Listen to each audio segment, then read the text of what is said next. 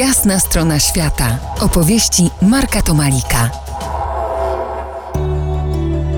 Moim gościem dziś Michał Woroch, podróżnik, reporter, fotograf, człowiek drogi z napędem na dwa i cztery koła.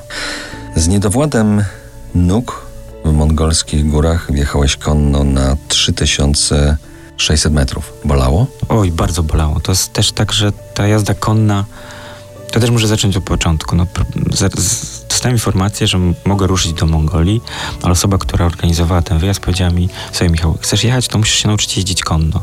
I tak od tego, od tego się zaczęło. No i jako osoba na wózku zacząłem jeździć po różnych szkołach gdzie próbowano mnie włożyć na konia i później jak już byłem na tym koniu, zacząłem jeździć w szkółce i osoby, które pomagały mi w tym, w sensie nauczyciele tych szkółek, powiedziały mi, że absolutnie to jest niewykonalne, żebym w tym stanie, w którym teraz jestem, ruszył do, do Mongolii i przez e, parę dni podróżował po prostu po kilkanaście, po kilka godzin dziennie w siodle.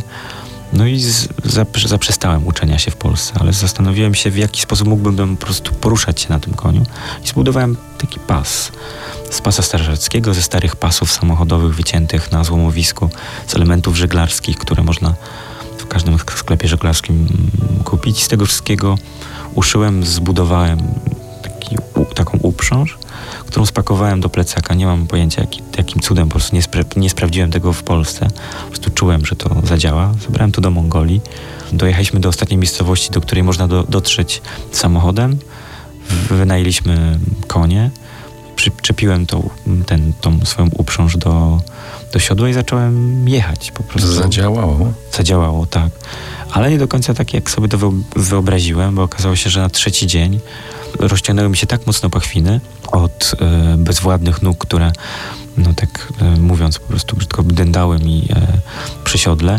Rozciągnąłem tak mocno pachwiny, że nie mogłem powstrzymać łez i, i, i wyrazu twarzy, który mówił o tym, że jest to no, jest no, piekielny ból.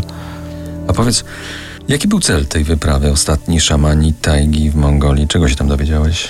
Wydaje mi się, że wszystkiego, bo to też jest tak, że ja pojechałem tam jak dziecko we mgle i wróciłem i nagle okazało się, że, że na różne rzeczy w życiu można różnie spojrzeć, a przed wyjazdem zupełnie nie miałem takiego myślenia.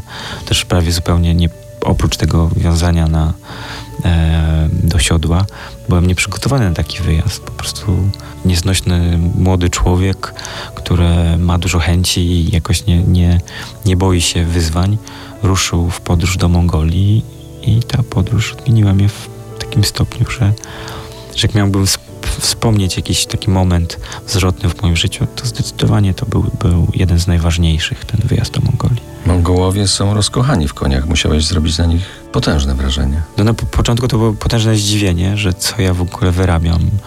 Musieli mi wkładać dwie osoby na konia i później się przywiązywałem do tego konia i szliśmy przez, e, no na początku był prosty teren, ale później były rzeki, później były bagna, góry, lasy. To taki no, niełatwy teren, no, ale osoby, które z nami szły, czyli nas, nasi przewodnicy i osoby, które pilnowały naszych koni, no cały czas z niedowierzaniem patrzyli, że co tutaj wyprawia młody człowiek, bo co, z wózka trzeba było wózek rozłożyć, przytroczyć do konia i my później ruszaliśmy razem z całą grupą po prostu przed siebie na północ. Za kilkanaście minut wypełnionych piękną muzyką RMF Classic pojedziemy z Michałem jeszcze dalej, do Indii. Zostańcie z nami po jasnej stronie świata. To jest jasna strona świata w RMS Classic.